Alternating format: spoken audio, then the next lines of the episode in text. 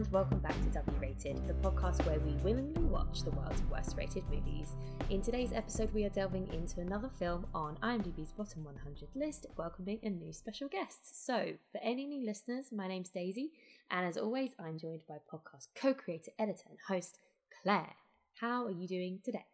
Hello, uh, I am doing fine. I'm not at all frazzled and having lots of technical difficulties, and all is well. Well, you convinced me.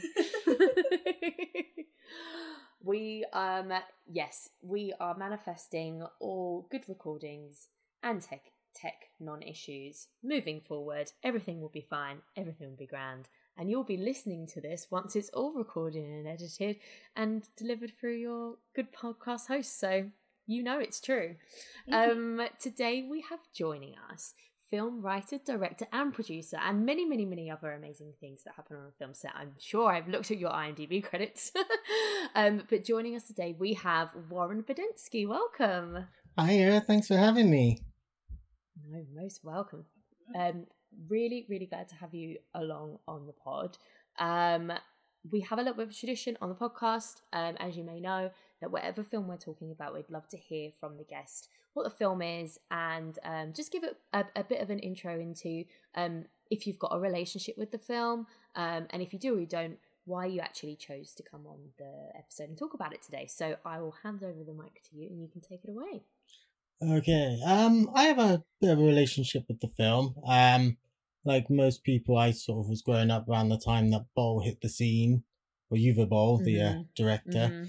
Um, and I was one of those that kind of got obsessed with him. So I would watch sort of everything, partially as a filmmaker as well. Like it started with Alone in the Dark, where I would Mhm. recommend any filmmaker watch that movie. That is a bible on filmmaking.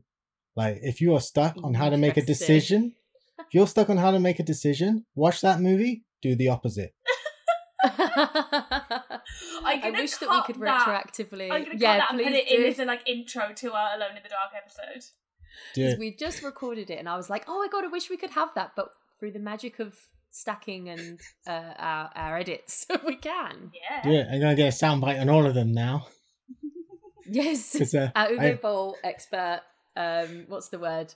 Um, correspondent. Yes, That's the Yeah. one I'm looking correspondent. For. I feel like every um, person we have on to talk about Uwe Boll wants to be our Uwe Boll correspondent. What a legacy this man has. Yeah, I don't think any of us. And I'd never get- even heard of him before this list. Soz. My bad. yeah, it all That might be a good thing. That might be a bad thing. Mm, yeah, it's tricky because I've definitely lost a lot of life. I could get back like to some of his movies. Um, Mhm. I got the chance to meet the man once. How that was interesting. Did I you? did. Tell us my, uh, more. my hometown of Swindon uh, did a film festival many years ago, and he showed off the premiere for his film Rampage. Ooh. So he came and he hosted, and he did a Q and A, and um, yeah, I got to meet him. I got him to sign a DVD or postal that I got. It's, um, Nice one. And it was all What was he like? pleasant above Um, yeah. yeah, he seemed pleasant. You know, talking about his movie. He was very passionate. Um, very anti Hollywood, and Right. you know, uh, some things he says make sense, and some things you know is crazy. Um, Not so much. there is there is a, a woe is me kind of attitude with him. You know, it's little things where. okay. It's like, oh, you know, Michael Madsen's performance in BloodRayne was terrible because Michael Madsen was an alcoholic Mm, at the time, and we had to we had to do this and that just to get him to stand up, which uh, was quite funny because I'd met David Carradine who had um, expressed similar concerns about Michael Madsen during that time period. Oh, right. Ma- Michael Madsen, please seek help and be well. Yeah, I think he's gotten a lot better. I hope so. um, as for Dungeon Siege, it was one of those ones where, um, you know, I think Crank had just come out, so I was like big into the Staith at the Mhm. time, and uh, my mum loves Ron Perlman, so that was another like, oh, let's Mhm. back this. It's Boll getting the big budgets, you know, because the complaint on all of his other Mm. films is sort of like he didn't have the budgets to do it. I couldn't believe the cast in this even like that he I know the budget cast is this so stacked. I was like, oh, look, I know them. I know them. was like, this is really confusing because I thought Uwe Boll was like, I don't know, this feels like underground kind of thing. And I'm looking at this cast like, this feels Hollywood. This feels like, well, Mm. I'm sure we'll be comparing it to a few other fantasy films along the way. But I was very surprised. And the vibe that I got is this his only kind of movie of that kind with that kind of budget and cast. I'm not, I, it's the vibe I get, but I'm not 100% sure. Yeah, that was very much um, something he expressed on that evening. Was talking about like this movie, this is his big budget thing, and it didn't pan out. And he was like, "I'm not a big budget Right. filmmaker." like, that didn't work for Fair me. enough. I I'll just take it- small budgets to be left alone. I feel like Right. of the two others that we've seen and covered, this is probably not the worst of the three. So maybe Yeah. he is a big budget man. But uh, one of the things he used to do was hire, like, actually pay people. So they're all like, "Well, why, why, why are these people in here? It's because they got a nice paycheck." And we do support a man who pays his staff. Hmm. And uh, It's yeah, a nice basic So um, that was requirement that we fully support. That oh, you find apparently in Hollywood isn't that normal? No. Like the more you listen to filmmakers and the more you sort of like look into things, you're like, wow, nobody really seems to be able to make like just a living Yeah. doing the one thing. This is why you see people cropping up in like everything or doing three or four different Yeah. professions. Oh my god, Sydney Sweeney, that girl works and good for her because she is like, Mm. I need the Booked money, and I want a house. Mm. like she does every advert. But it's good that her. people. It's good that people she's talking about it though, because I think even off the back of it, people are like, "Oh yeah, right." But it's true. People don't really think about the fact that you know, just because someone's well known as a celebrity, that they necessarily have money. And I think, especially with this new generation coming in and through, now you've obviously got the writer's strike and all of the all of the the stuff going on with streamers and and and things like that and cost cutting. It's cost cutting, cost cutting. There we go. Yeah.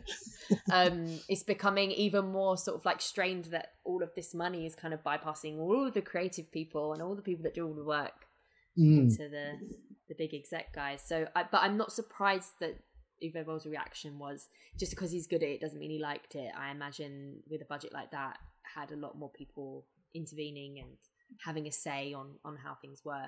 But I don't know if if either of you read in, in or, or knew about it previously how he felt about the film. I didn't really see much about his.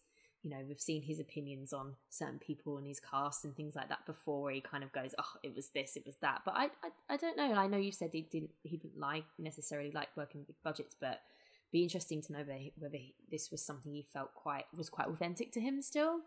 Yeah, um, it's very similar to his. Bo has two very different sort of, I think, styles. Where he had money, and you got these kind of glossy things where most of it doesn't hit. and Mm. then at some point, it's like when he starts doing BloodRayne two and things, and his budgets are in like the single millions. It all becomes sort of like handheld and very different Mm. sort of thing. You can tell they're moving a little too quickly. Probably could have done with a second take on things. Right. Um, Well, I know that we've um we've sort of dived in into a little bit in Uwe Boll's career already. I think we're so well versed now. This is what our third Third. Uwe Boll Yes. So film, we've done BloodRayne and Alone in the Dark. And now and Alone in the Dark, which we've now got an excellent soundbite for. Just to recap, um, before we, because I'm, I'd be interested to, to to see what Clare thinks about thought about going into this film now that we have uh do know who Boll is and, and his previous works.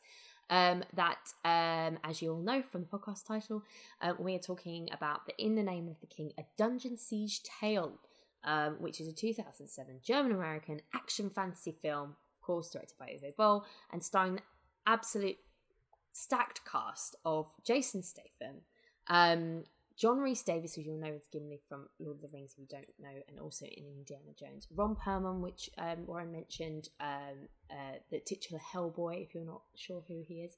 Matthew Lillard, who I was so excited to see, Mhm, mhm. see from Scream, and Joy um, when he on appears on my screen.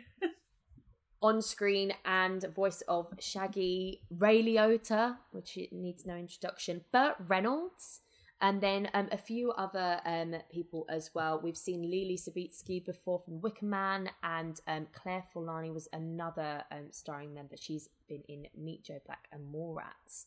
Um, so wow, like that's not even everyone that's in there. There was also um, the lead actress from BloodRayne is in there as well. Um, interesting. Before we go into sort of spoilers and, and chatting more about the film itself, this is quite low on the list in terms of it. Well, it's high low. It's number ninety four. So this is definitely verging on the edge of. Is this bottom 100? Could it potentially edge its way out if a few more rubbish films come in in the next few years? Who knows? Um, but it's a 3.8 on IMDb. So, yeah, kind of for our range, it's quite high. And I think as we sort of delve into the details, we'll, we'll sort of discuss why, why that could be. But, Clare, before we do so, I'm interested. This is our third Boll film. What were you thinking when you click play on this film? I was thinking about um, I don't know how well known it is. My utter disdain of Jason Statham and how I go out of my way Oh. in life to just completely avoid any film starring Jason Statham. oh, I did not know that. Um, so I kind of clicked it. I was like, oh fuck, I forgot this is Jason Statham. Actually, he's he's fine. I checked. This is only my fourth Jason Statham film. I don't think. I think I just prejudged him, um, because he did what was Mm. did, what were those like? Was it Crank or something? Like Oh yeah. I just the trailers Yeah. for them made my soul die. So I just have avoided him since What? seeing Because those it's just him going. "Ugh, Yeah, ugh," I'm like, oh, around like that. I'm a Ugh. London bloke and I can run and hit things. I'm like, that's not that's not cinema. I've never seen the films. Perhaps they are cinema. Um, it's only my fourth Jason Statham film. I have. Have you seen him in any of his older stuff like Snatch, So, Lock, Stock, I have Batman? seen Snatch. I watched that in the Yeah, yeah, yeah. pandemic. I enjoyed Snatch. Um, I have Mhm. seen him in Gnomeo and Juliet. Brilliant. Well, that was the that was going to be my next one. my next question.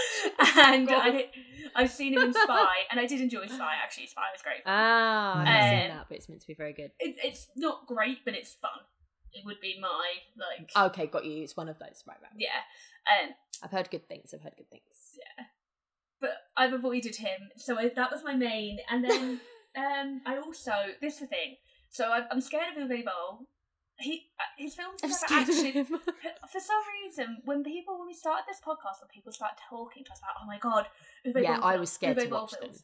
and especially because that poster for Alone in the Dark looks so gross, and then the BloodRayne poster kind of sounds Mm. creepy, and the name and everything. I just keep expecting to get like shock horror, Disgusted. disgusting. Yeah, And weird. None of it's that. He's just a repulse. yeah, but I never get any of that. People use these words around his films, and I think, I think I, I'm going to say it now. This is our third film. I feel like he's quite unfairly judged. Yeah, like they're not the right And- terms. I'm not saying that what he does is No. great work, or like we discussed a lot about Alone in the Dark and the the choppiness of that film.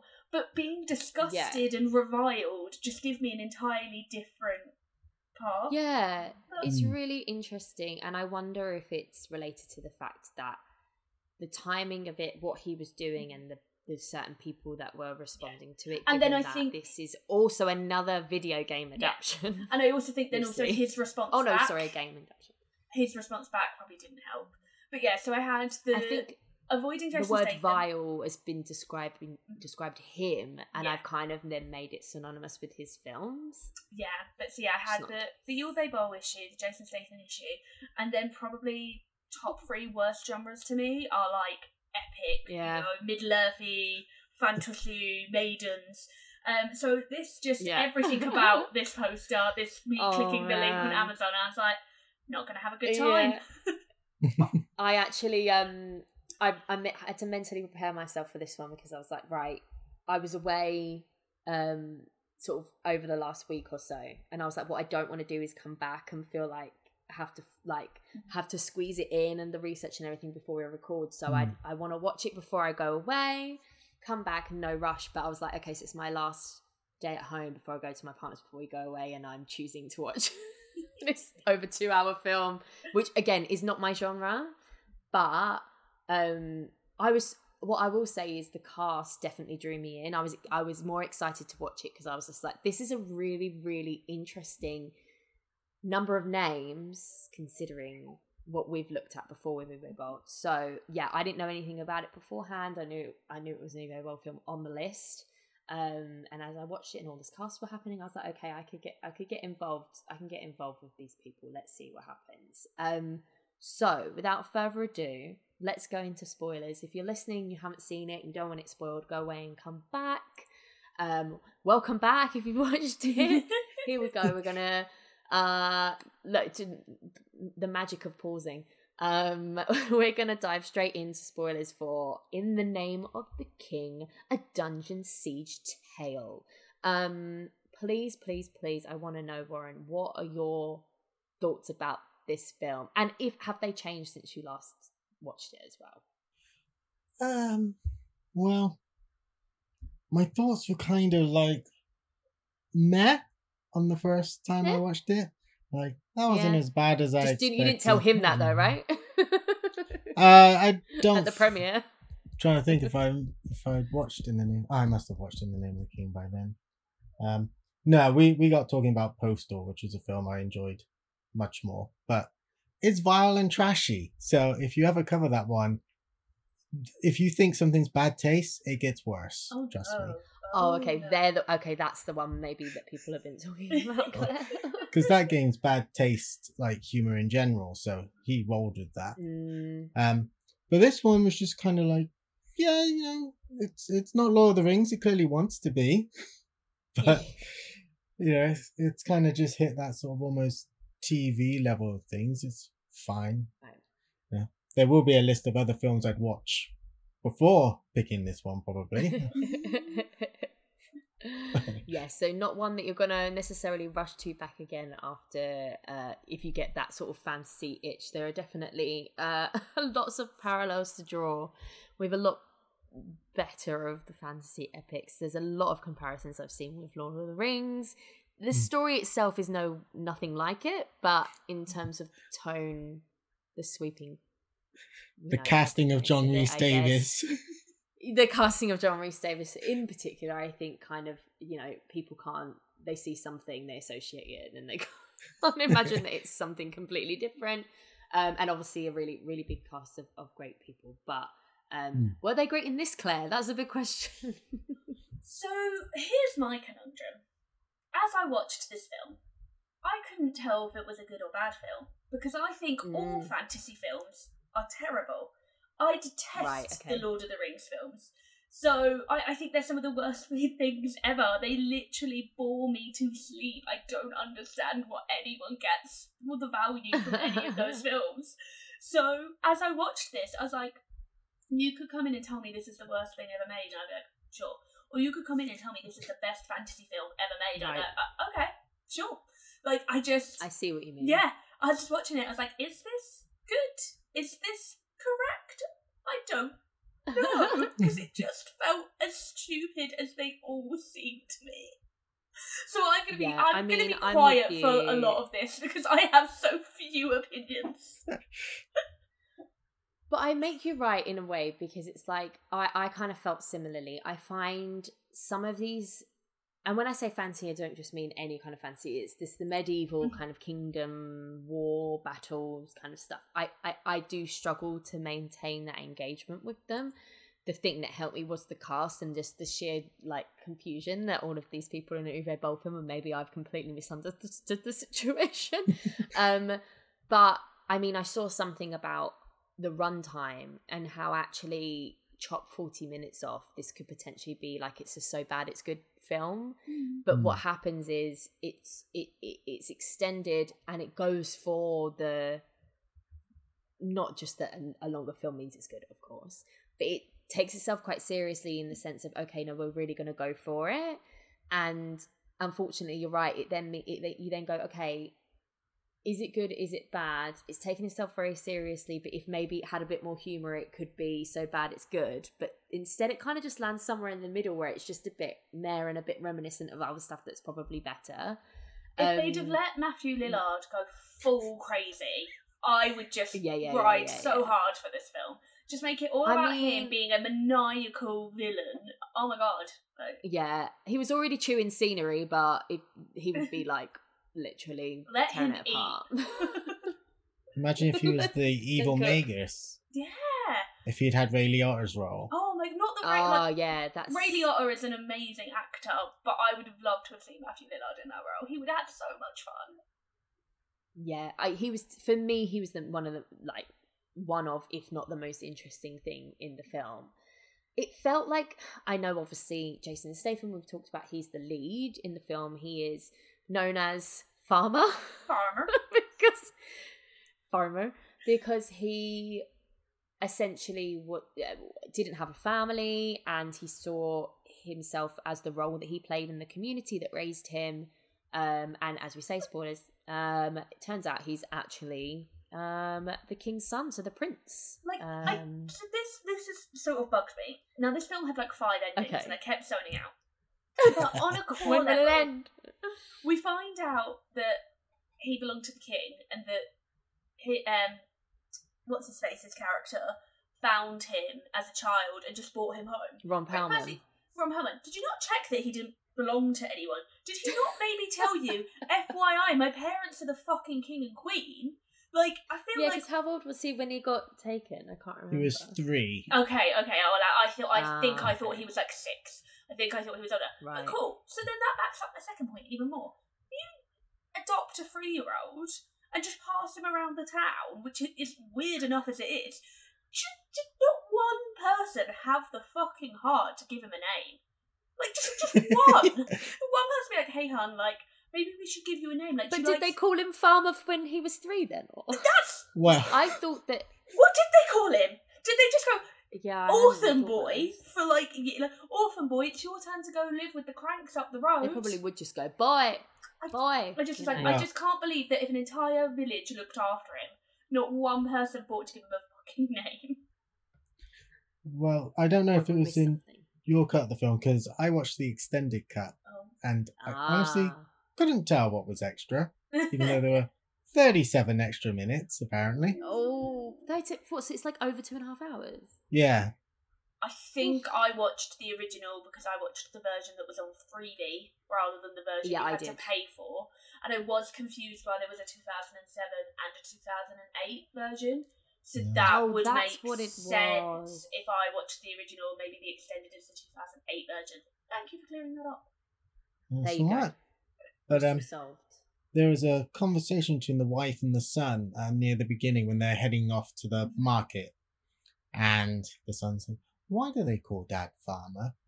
And she's Oh like, yes, no, I that saw was this. in that was in our. Oh, that's in the beginning. Yeah. Yeah, yeah, yeah. yeah. She's like, apparently they called him boy up until the point he was like, "I'm a oh, farmer." right. That's ridiculous. okay. If a whole village has the heart sad. to look after the child, surely you'd fucking give him a name.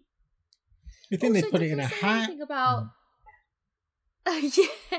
Did they say anything about um the fact that did they go looking for him or like No, they were told. The king did say he was told there had been no survivors. Yeah, that they were all dead. Oh yeah, And- sorry. What was the situation again? What had happened? Some like, so Ron something Perlman found him castle. wandering around the battlefield and assumed that he Ah. belonged to someone in that village who had died. The king Yeah. was told by his advisor that there were no survivors and everyone was dead. But he was like, "Oh," the king was like, "Did you not look for a body?" And I guess the guy was like, "No." Soz. Yeah, think of that. this feels like um, this just feels like a bit of um neglect on the Neglect on on the guy everyone's took that part. was part. Just on everyone's part. Someone abducted a child. Someone abandoned a child. No one Didn't think to the check where they were from. Didn't think to check the, the where the body. Yeah, it's all very convenient for the village that needed a farmer. That's all I'll say. Hmm. Presumably, he Um, would have been dressed in like nice prince clothes or something. So they just hawk all of his jewelry Mm. or stuff. a conspiracy is afoot. um, oh, what I was going to say beforehand as well was that um, so Jason Statham's our lead, but this very you know the, and quite rightly the cast is so big and um, really great names. They do share a lot of screen time across the board. Mm. Um, you've got your main villain, but then also a bit of a villain B. Uh, so Ray Liotta is like a, a dark mage, and, and he's the one that's causing basically uh, the invasion of his. I can't remember what the creatures are called now. The Uh, Krugs. The Krugs. Definitely not orcs. No. If you're thinking orcs, stop right now. You're wrong. um, and but Matthew Lillard is the king's nephew, and he very much wants to take the throne, and he's a bit of an a hole, and Like, Math- but he's like the best thing about it. He thinks he's the villain and that Ray Liotta is his student. yes, But it's very much Mm. the other way around. yeah, they're kind of working together, but then they're using each other, etc., etc. And you know, yeah, he ends up being a bit of a fool. Um, but I think that's the problem is that maybe they try. It it works and it doesn't because I like seeing all the different faces. It helped kept me engaged um, until the Mm. battle scene anyway, where I glazed over a little bit, but that's a me problem. Um, but then you're right, it didn't. You got the motives on a very basic level, on a very archetypal level, but we didn't. When we spent time with each character, I didn't really feel like I got anything motivational from them as as individuals. It's the thing that we said. probably the closest, but it just didn't go far enough. it- I think it's the thing that we said that we still don't know if it's an Uwe Boll problem or a gaming problem, but I say this every time in that like they are Mm. literally ripped from the games and game characters are complete archetypes so that you can just anyone can pick them up and play them. Plonk Um, yourself in. Yeah. Yeah, so it, it, it's the issue of is it just that they're taken from the games or is it that Uwe Boll doesn't know how to do character development? I don't know which is. Mm. I'm inclined for the latter. hmm I'm giving him too much credit. I think uh, it is part of the problem. It's, um, I like. I don't think he thinks things out very much. uh, Especially, I guess you've probably heard it on the BloodRayne one. Like they worked off the first draft, Yeah. Yeah. uh, and so like none of the holes have been filled in He, yet. he's an it'll do kind Right. of man. And Yeah. This film, you might have been get it ghetto done. yeah. And this film, its length is down, like it being so long, is down to the fact that they were going to split it into two films. Oh. They really wanted to go Lord of the Rings style. But they just figured they'd work it out in post. Like they didn't put a gap in the script, Oh no. and then they couldn't find a point to cut the film into two. So That makes That's so much why- sense as to why it feels like there's four endings because it feels like there's a really nice resolution and then it just keeps going. And I was like, that's weird that I feel like they could have all been merged together in a much shorter, compact way. But if they thought they were getting two films out of that, then that makes so much Hmm. more sense. I think he's the Mhm. kind of guy that's like, you know, maybe he like um oh who is it? Like Francis Ford Coppola kind of finds the film as he makes it. And Mm. so it can change on the fly. And I think Boll does that. Like he tries to find the film as he's has making it. talent. Well, Yeah. the other one. Well, no, One ha- ha- person. having watched the Apocalypse Now documentary, it's more that Coppola has an extensive amount of money and shoots for like two Oh, years. Right. With There's Uwe that, Boll to was just fair. like a let's all be done by Yeah. five and hitting the bar by seven. it's that producer mind. Yeah. we have Boll said don't he's pay a good overtime. businessman. yeah, yeah, that's it. He's not paying anyone overtime. He's not going over budget. He's not going over uh, production. I think he's a great producer. Yeah. He's, He's like kind of the role model for like good enough, and I have to respect Hmm. that. I do have to respect that. And He's like, it got done. Um, good enough in his eyes, I must. Yeah. I must clarify. Well, he's like, I will say, the films are always full films. They might be a bit patchy in the Yes. middle, but they always have beginning, middle, ends. They always like. There's never just gaping like what happened. Like they are. It's just yeah. They're always proficient at best. But you know what? Mhm. That's the kind of worker I am too. So respect. I'm just- I am. I had to do a thing today. It was like, why do you choose to work here? Why do you still work here? And I was like, is it inappropriate for me to just go money? Need more Yeah. money. Like money to I live." like money. Say it like Mr. Krabs. I like money. Someone was brave enough Um, to say that they worked there for the perks, and I was like, bravo. nice. Surely they want the feedback that that's working. It was meant to be Otherwise, like they might cool- stop the perks. Well, they they're trying. Anyway, less about my job. 'cause I'm Uh. not really allowed to talk about it. no, she's not allowed to talk about it. It is Fight Club. You were right.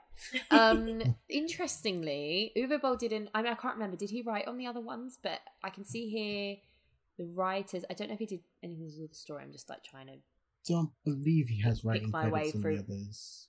IMDb.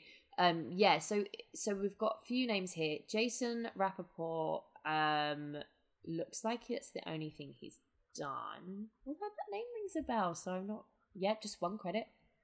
Um, I mean, I've got two credits.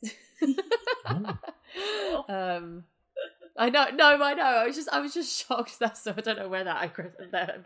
Uh, Can I start from, adding my but, student um, films so I can get credits? Do it. I've lost mine. lost mine to the sands of time. Um, ja- Dan Stroncak also did this Soul Assassin and The Hand of Now. Not heard of those. However, Doug Taylor um, actually wrote one of the films that I'm pretty sure I mentioned as an honorable mention on um, Alone in the Dark, our top three monster films, which is Splice, which is very weird Oh yeah. um, which is a very weird um, film. Um, but I, I, I like it. A Christmas Horror Story, which is um, weirdly uh, a film I did PR for in 2015 for the home release. So I better be nice. Um, yeah, so he's and Darknet in 2013 that rings a bell as well. So he's done some other stuff in the meantime.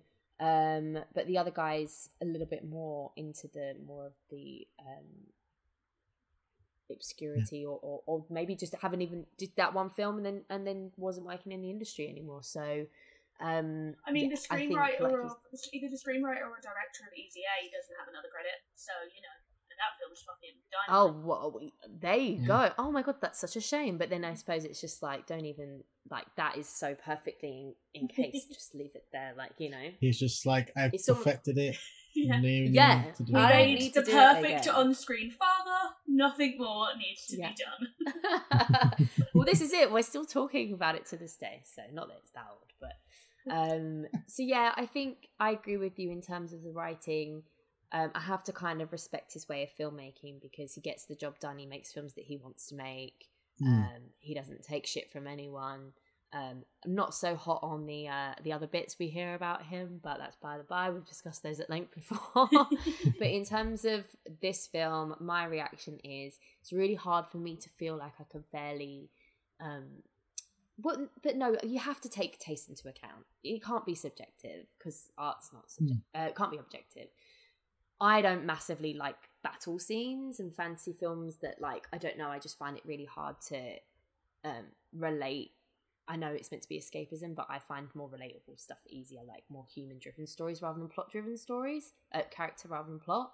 Um, however, I was kind of pleasantly surprised by this film. I think it's the strongest that we've seen so far in terms of like coherence and the way it's made and, and everything like that.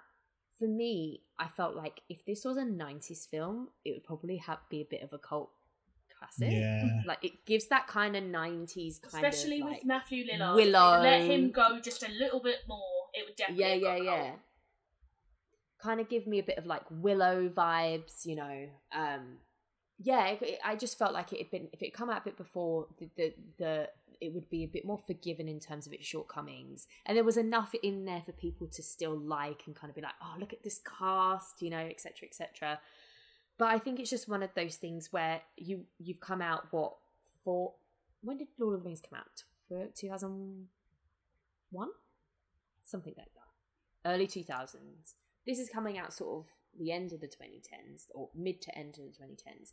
It's been done so much better that it's like Mm. whoever your audience are, if they are those kinds of people, they're going to see better options. If they're not the kind of people that like those films necessarily, I don't see if there's enough here to really capture their attention beyond the cast. And unfortunately, I don't think the cast had enough to work with from the script itself. But I don't know, maybe they had fun.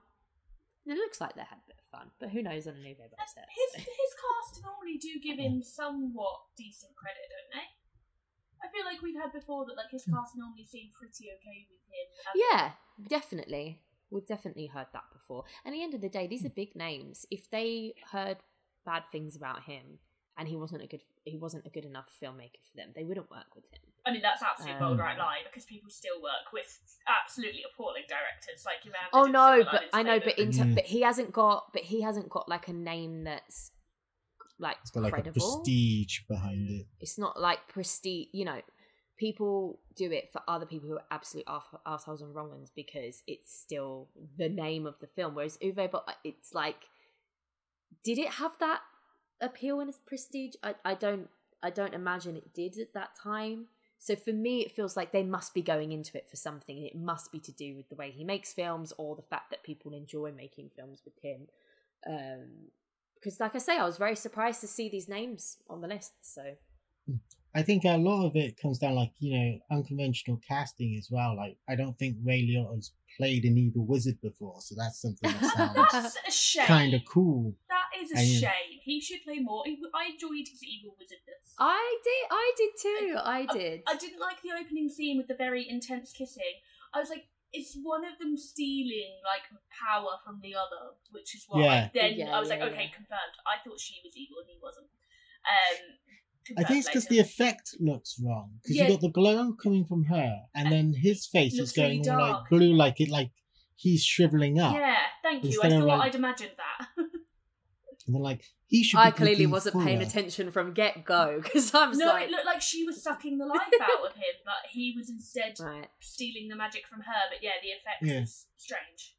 mm. But other Hmm. than that scene, totally down for him as an evil wizard. On that, let's talk a little bit about the effects because this film includes 1,280 shots of digital effects, and apparently, Uwe Boll claims he had to fire several different CGI providers who had outsourced their jobs to lower quality studios that worked for less money.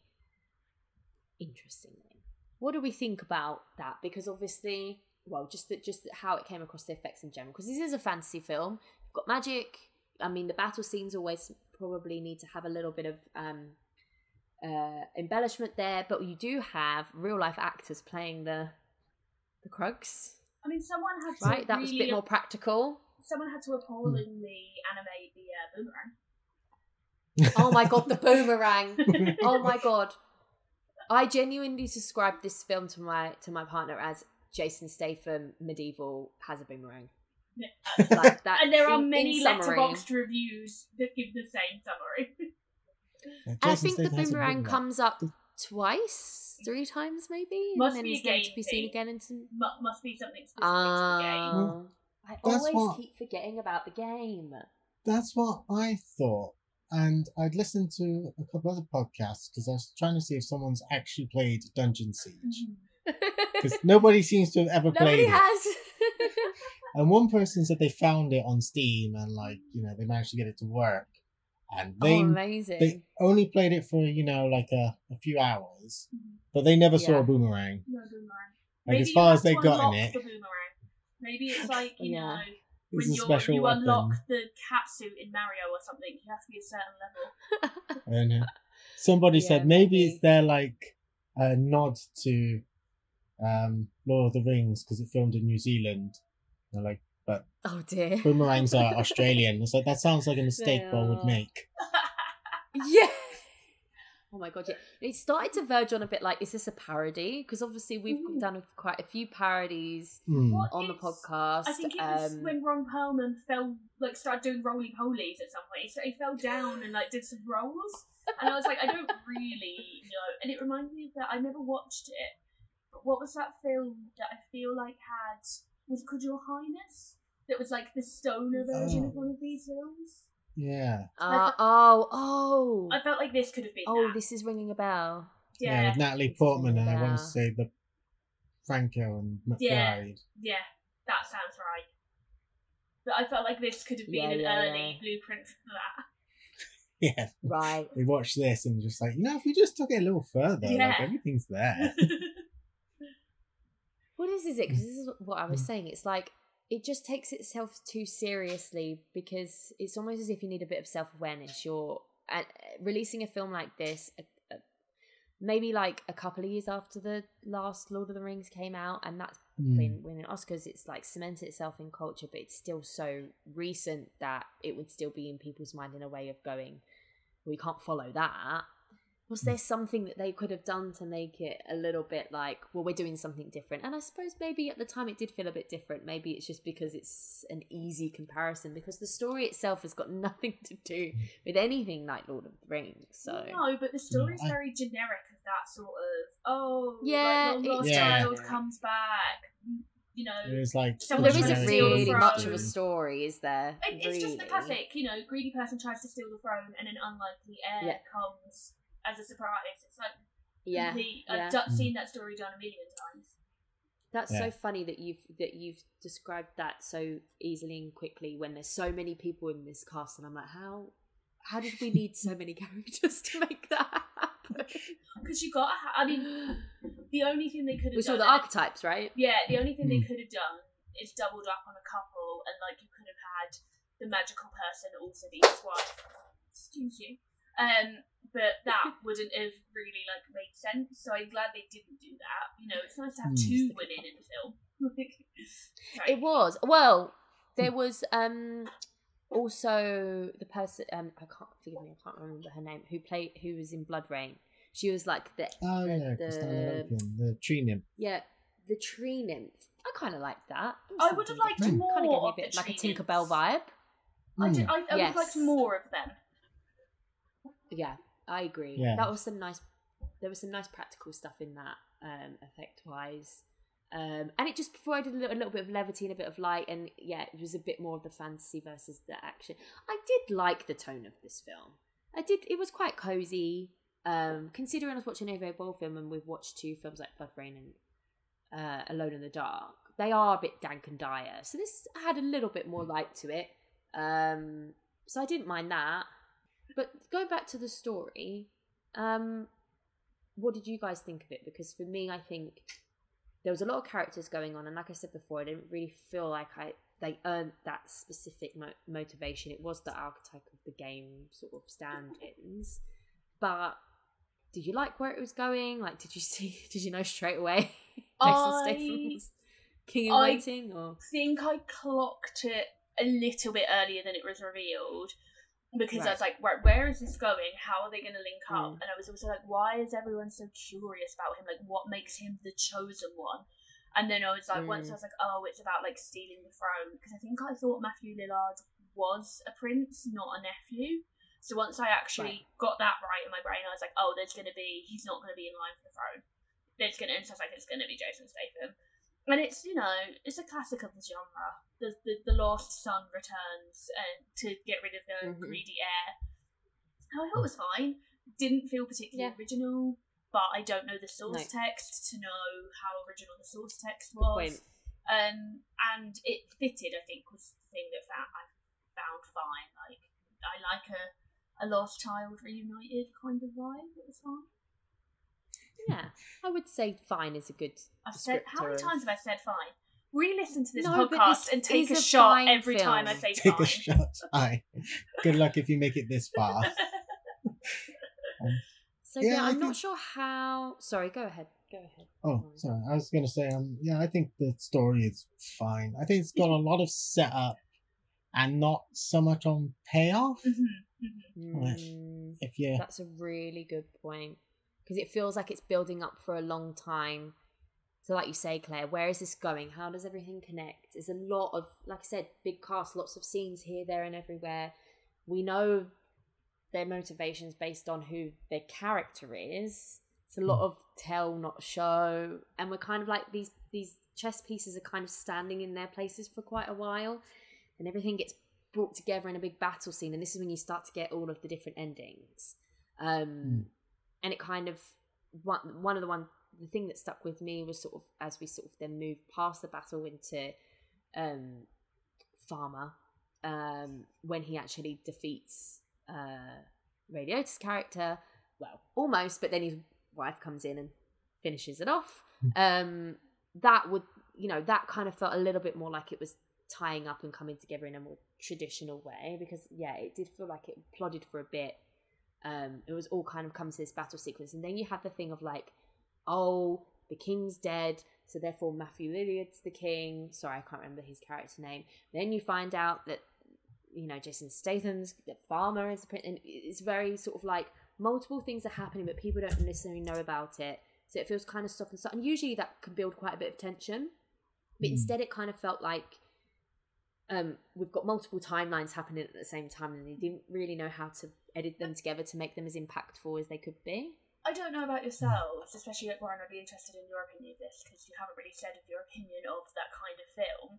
But like, I find all kind of quest medieval films to follow that exact same pattern and to have that pacing issue Like the main reason I don't like the Mm. Lord of the Rings films is because the pace for me. I know that people go on about how brilliant and world building it is, but it just felt like it was like, and now they're walking through a forest. Let's cut to someone else. I was about to say, and now let's is cut it, back and and this happened, still- and this happened, and they're this still happened. well, it's not even nothing was happening. It was just, and they're still walking in the forest. And now let's go see what's else.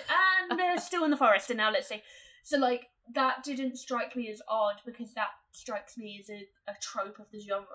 yeah, but I'd love if there are people because I'm assuming people screaming at me through their headphones about the sacrilege things I'm saying about one of the most popular trilogies ever made. But I'd love to know, like, if they Warren, just if plodding you an- along, weren't they? if you have an opinion, or you know, you can at me. It's fine. Um, you know, d- does this do it better, same, worse? I'm assuming worse than other films of its ilk. Oh, I think it definitely does it worse. Like, I really like Lord of the Rings. Um, Sorry. uh, it happens, but I I find like Lord of the Rings is is extremely unique. Mm-hmm. Like that movie done very similarly in another way would be terrible for me. Like something about how Peter Jackson captured it like really works mm. for that, Yeah. and he never got it again. Like the Hobbit movies, I don't like. Where was Like, the first one especially has that problem. Where it's like it feels like padding. Let me say it Yeah, again, and well, I've said it a The hundred tiny times. book compared to I the reason I hate Peter Jackson is because of what he did to the Lovely Bones. Um, you know, one of my favourite books that I wanted to adapt as a director. That was going to be my film, and um, Oh, you can do the remake. I can do the remake. He just I'll produce it. We'll work it out. he destroyed destroyed that book. Um, and I had only seen the Fellowship of the Ring, and then I saw I saw one of his original films, the zombie one, Brain Dead. I think that's a few Oh, different names. Actually, like that's great fun. It's nonsense, but great fun. And then I watched the second Hobbit film with my class, and oh my god, that's an appalling film. I like the end of that one. Not the hobbits. When Smaug turns up, which should be pronounced Smorg. Smorg, okay. Oh, So- so they actually pronounce it wrong in the. I don't know. I've only ever heard not. people call it Smorg, but because they're not English, I'm pretty sure they just use like an American or like non-English pronunciation because they usually put in the U's and things, don't they? So yeah, there's definitely bits in the Hobbit that work, but that's the point of it, right? Is that it was stretched to Hmm. a trilogy because it was like, bring us Oh, the yeah. cash. Like they were going to film two movies, which we all thought was mad, and then they got like partway through and like, yeah, you know what? We can show you the about how to stretch a movie out. Yeah. Clip that.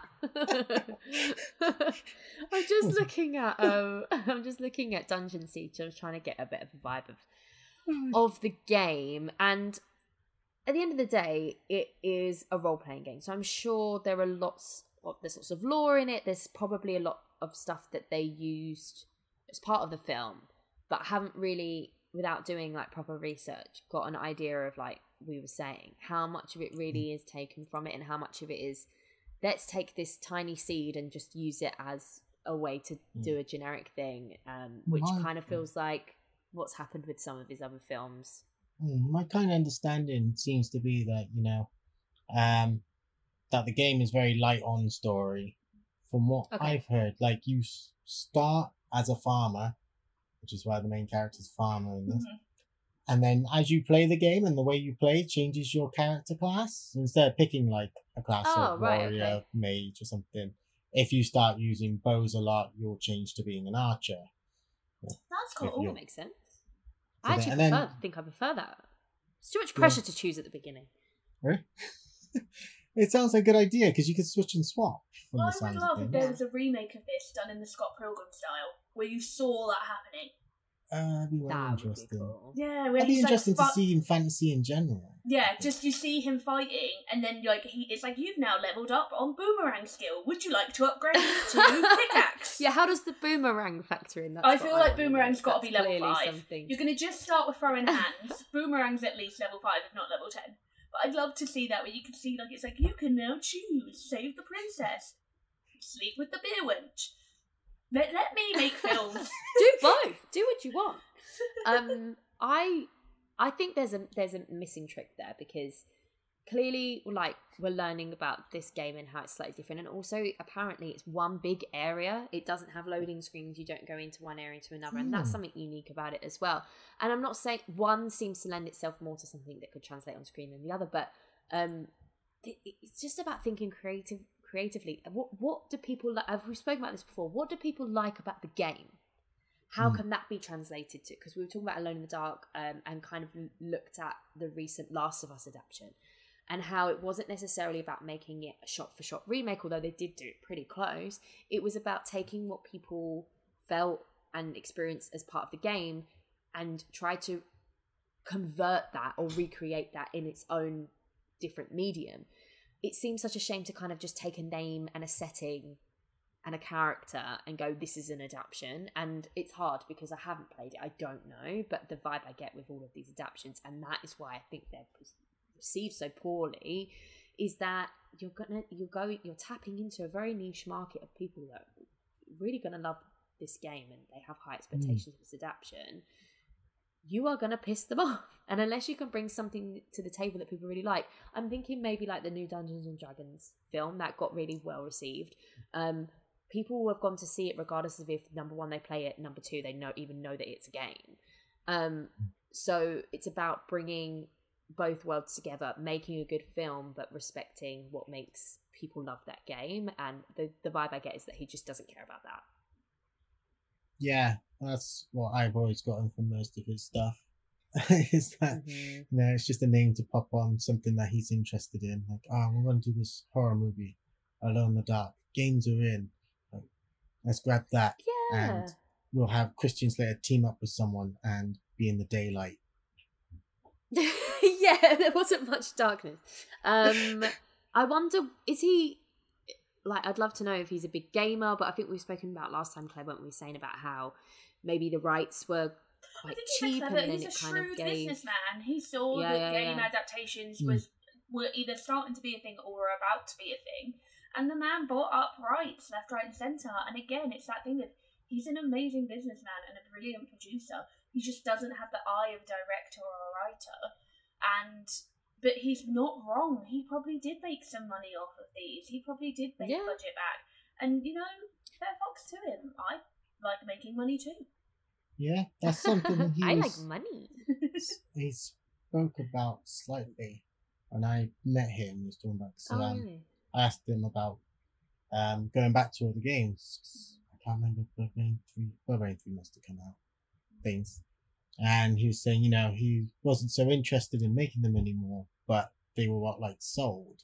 So, you know, he'd do a film for himself, his investors would lose money, then he'd go and do Right. Blood Rain 2, his investors would make money, then he'd go and do like Darfur or something, you know, lose money and then hop onto post. People were and- talking about that a lot lately. Um, The it was coming off you, the news about me. Greta Gerwig. Yeah, because obviously now she's sort of like attached to bigger studio films, and she's known for being an indie director. And everyone, there's a bit of a uh, polarizing view of is that something to aim for? Is that something to is what that what success Mm. looks like for people? Is that something to be celebrated?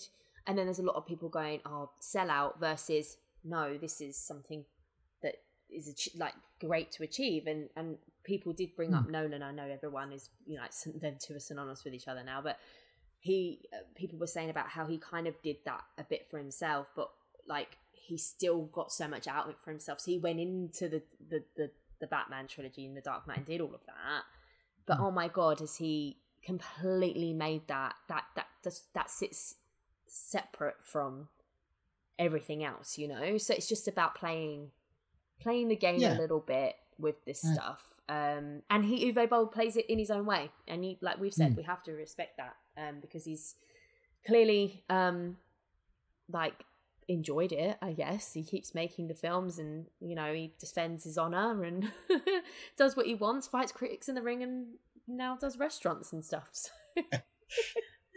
I mean, I can't judge because my boss is trying to fight fucking Musk in a ring, isn't he? So oh man i can't believe that that's real i just don't even i feel like I've. everyone. Did you log see on the- i go on the documentary of him doing the boxing matches. Mm-mm. no It's it's great to watch. It's Oh, really interesting. In fact, Oh, it might have could be Uh, there's Do a documentary. special, special episode. Mm. Yeah, you gotta check it out. One of the best bits is one of the critic like they interview everyone he boxes afterwards, and one of them was like, "I hated him before. They punched me in the fucking face, and I hate him now." yeah. I have to do like a special just been- feature. I do love if you if you put Uwe Boll into Google, the first thing is Uwe Boll movies, and the second is boxing match Yeah. There you go. Um, documentary.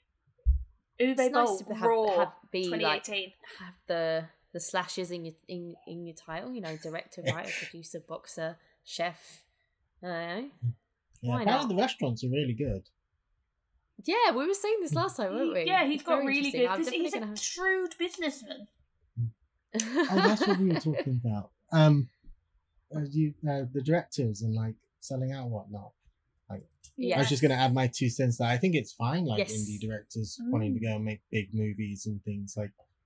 Not everybody wants to stick to the same thing, and sometimes, you know, like Nolan's a great example of someone who went and did Batman and did something really interesting with it. but Also, then like Mm. did the Prestige. Like the Prestige would not exist if he didn't do my Batman. favourites.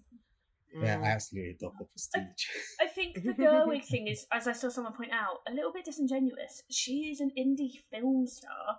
She's only directed her third film. Her first film was an indie coming of age drama, but it had an Os- like multiple Oscar nominees in it. Then her Mm. second film was an adaptation. It was a of the Little Women beloved, adaptation. Like, literature classics that's hardly an independent film. And now she's doing fucking Yeah. Barbie for Mattel and Warner Brothers. Like Hans, she, Yeah, she yeah, isn't right. a mumblecore indie director. Like she was that kind of actress, Mm. but as a director, she's doing her own thing and let her be. Maybe they've attached her too much to Noah Baumbach in that mm. sense. They've kind of, they've kind of viewed it in the same. Way. Yeah, but like, you're right. he- it's this he's sense of like Yeah. it's optics. It's mm. optics. Yeah. It's what people assume, and also That's it's just a yeah. I don't know. Yeah, that's something that also Boll spoke about at length. The fact that like a lot of things we call indie are actually studio pieces. Mm-hmm. At the time, his Yeah. big thing was Juno. It's like non-blockbuster. That's what people. it's- it's it's- the It's the non-biggest things in Sundance cinema. issue that Little Miss Mm. Sunshine Right. sort of created, and that's my problem because I respect, I love indie films. I so love indie films. It's like, oh, I love Sundance movies, which are relatively independent because they're not Hmm. made with just studio pictures, but most of them end up getting bought by like, oh, Fox Searchlight's not exactly the tiniest of Yeah, yeah. studios. yeah. And then when I was doing the film criticism work, I was watching real indie films. I was like, oh, there is quite a difference. Some good difference, some bad difference. But there is such a misinterpretation of that, and he's not Mm. wrong. yeah, that was like one of those Yeah. things. Like, he's not wrong. 'cause He points out like it's made by a studio. Can't. It's not indie. like, That's such a good and it's point. got this huge these- backing behind it. Yeah. the Fox Searchlight thing. It's like, Mhm. and you get all the other ones as well in the different studios. It, it is all optics. It's this sense of, and like, like all fair play. It's a business. Like it's great that Hmm. those movies are getting made as well. And unfortunately, I think there's been a bit of a drop off on those side of things, the mid budget Yeah. things like that. But it's the way people describe them. You're right. It's not. They're not. They're not indies. They're mid budget, or they're not Hmm. blockbusters. They're more drama character driven films, or things like that. Mm. Um, but unfortunately, I think the easiest way to say it is how they'll say it. Said, and uh, and it, it there is such a disparity between what people see as blockbusters versus indie films this day because it's so saturated with sequels, CGI stuff, superheroes. That's created its Mm. own, you know, realm of of what we consider a blockbuster. So something that is slightly refreshing and a bit different. Everyone's just like, oh, it's indie, and it's like, oh. To bring it back to an indie film, Uwe Boll Mhm. presents Raging Bull, Six Ruthless Critics versus One Furious Filmmaker. Um, only 89 minutes long. It's available for free on Tu- Tubi TV in the US. Um, so I will Yeah. be logging on with my VPN. Daisy, maybe a oh watch it. Oh my god, party? yes. Yeah. Yes, oh my god, yes, we have to do it. We have Yeah, to do it. We maybe have we to can just record our thoughts behind these as we watch. Just a live. do it. Yeah. Do it. We'll do this when I'm home in August. That sounds great. Okay, that's that. It's happening. It's happening. Decided live on air. We've got to do. it. We've talked about the man long enough. We need to. We need to see him more. Let's do it at my Um, mum's house. She can just be like, "Oh my god, what is wrong with my daughter?" So what are Yeah. you doing? This is the thing. Anyone that sees us watch these things that are related to the podcast, it does give us a bad, you know, bad rep. I think. No, the, the worst thing is because my housemate now, when she comes in and sees me watching a film, And she's like, "Is this a podcast film?" This is for the podcast, and you're like, no. no. No, this is what just was it? film What? What? watching. Oh no, it happens Which all one? the time. No, it just all the time happens. Like, no, no, I'm just choosing to watch this because I thought it might be good. oh, it appears I was wrong.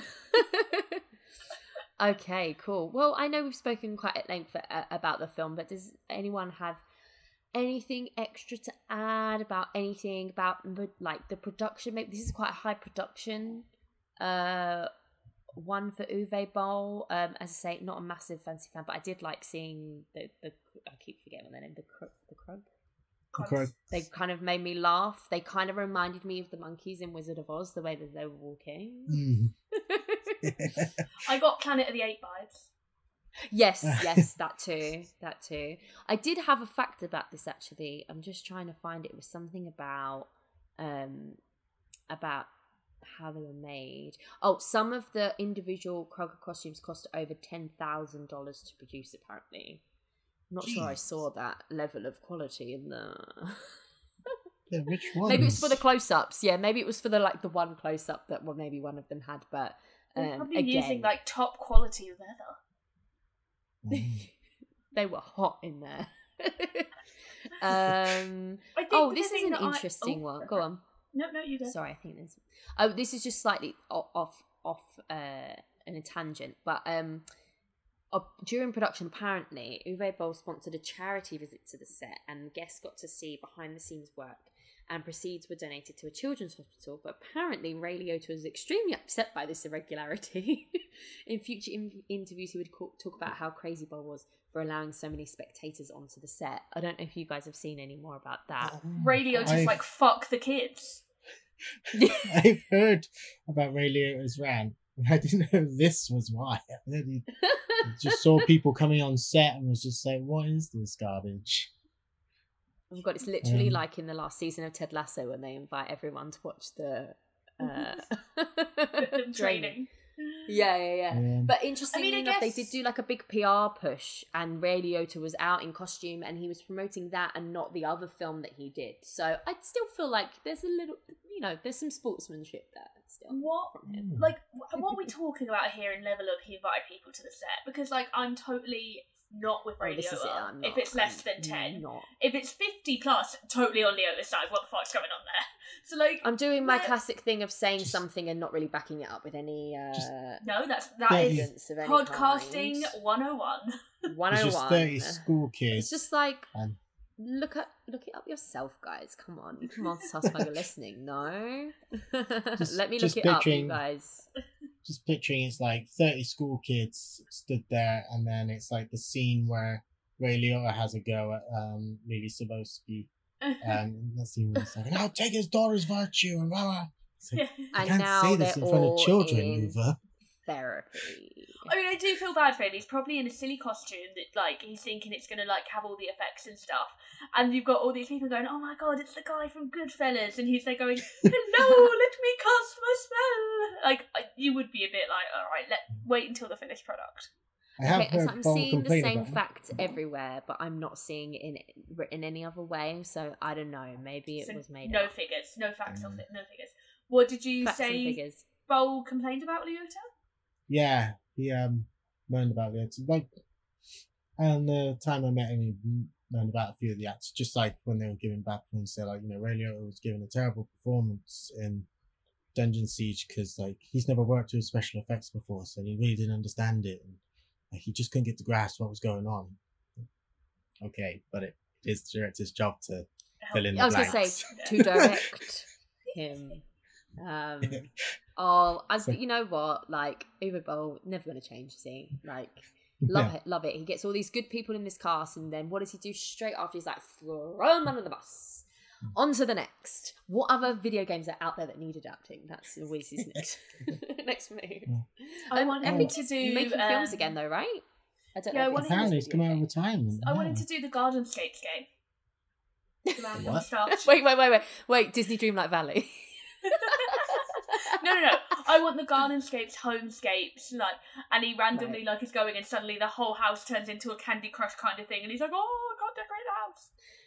What about those really weird backstory. games that are advertised on like social and stuff where it's these people like Garden like, oh my is one of God, those. someone left me when I'm pregnant kind of Yeah. things. Garden, Is, it, Garden what, is that what that is? It has Gardenscapes has the one where it's like the mum and the little child and they're freezing and they want you to send money down the drain and then you send it out the window instead and they set on fire. What? I'm so perplexed by this whole thing. It's I, honestly keep, se- I I- just keep seeing things and gaming I'm like, is this advertising real? is wild because they've been banned because they don't represent the game and yet they're still there. That's crazy. And now there's the new Yeah. trend of paying mid celebrities on Cameo to do. So like, Ugh, there's one from the yeah. guy from Suits, and he's like, "Hey guys, I just really want I've to just tell, like, this seen that, amazing yeah. new game that I played." And it's I like, was like, I "Oh, don't hi." follow you. That's embarrassing. But didn't I mean, Pedro he has a kid. He has a kid.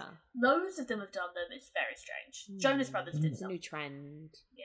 New trend. There's new like trend. one company that kept getting like Schwarzenegger and people. It's like, what is Yeah. this? There's definitely Gotta make that pandemic money. names who are doing that. Yeah. right. Um. any other thoughts on the film at all? Um, thoughts before we I thought the on to- film missed a couple of tricks towards the end. Like Yeah. Farmer didn't get, you know, his coronation to become king. I thought that. I was like, I would, as much as I really wanted it to end, I did think there should have been a little neat, like, now you're the king. There should have been a crown on a head, No, for God's sake. thank, thank you for reminding me. I did think that it was very neat. We didn't talk at all about the fact that his son is killed off in like the opening 15 I minutes. know. Yeah. And then it all ends neatly with his wife, him saving his wife, and it's fine. She isn't grie- They're not grieving anymore, despite the fact it's only been like two days because she's pregnant again. Like I guess in those Oh, times, icky. kids were quite replaceable, Expendable. but it just felt a bit like, oh, that, that's nice and neat. You know, another boy on the way, no props. Mm. Which he also doesn't Yeah. find out about. The film ends before he finds out about it as well. Yeah. And he gets no armor in the final battle. oh He's yeah. a farmer. He has a boomerang. He doesn't need armor. Uh, My partner came down when I was on like the hour mark, and I was like, I don't know what is left in this film because Too much is like, left. he's That's doing- the. he's been declared king at this point, Mhm. and she's like, "Oh, you know, you're gonna have the coronation, and we're gonna fucking."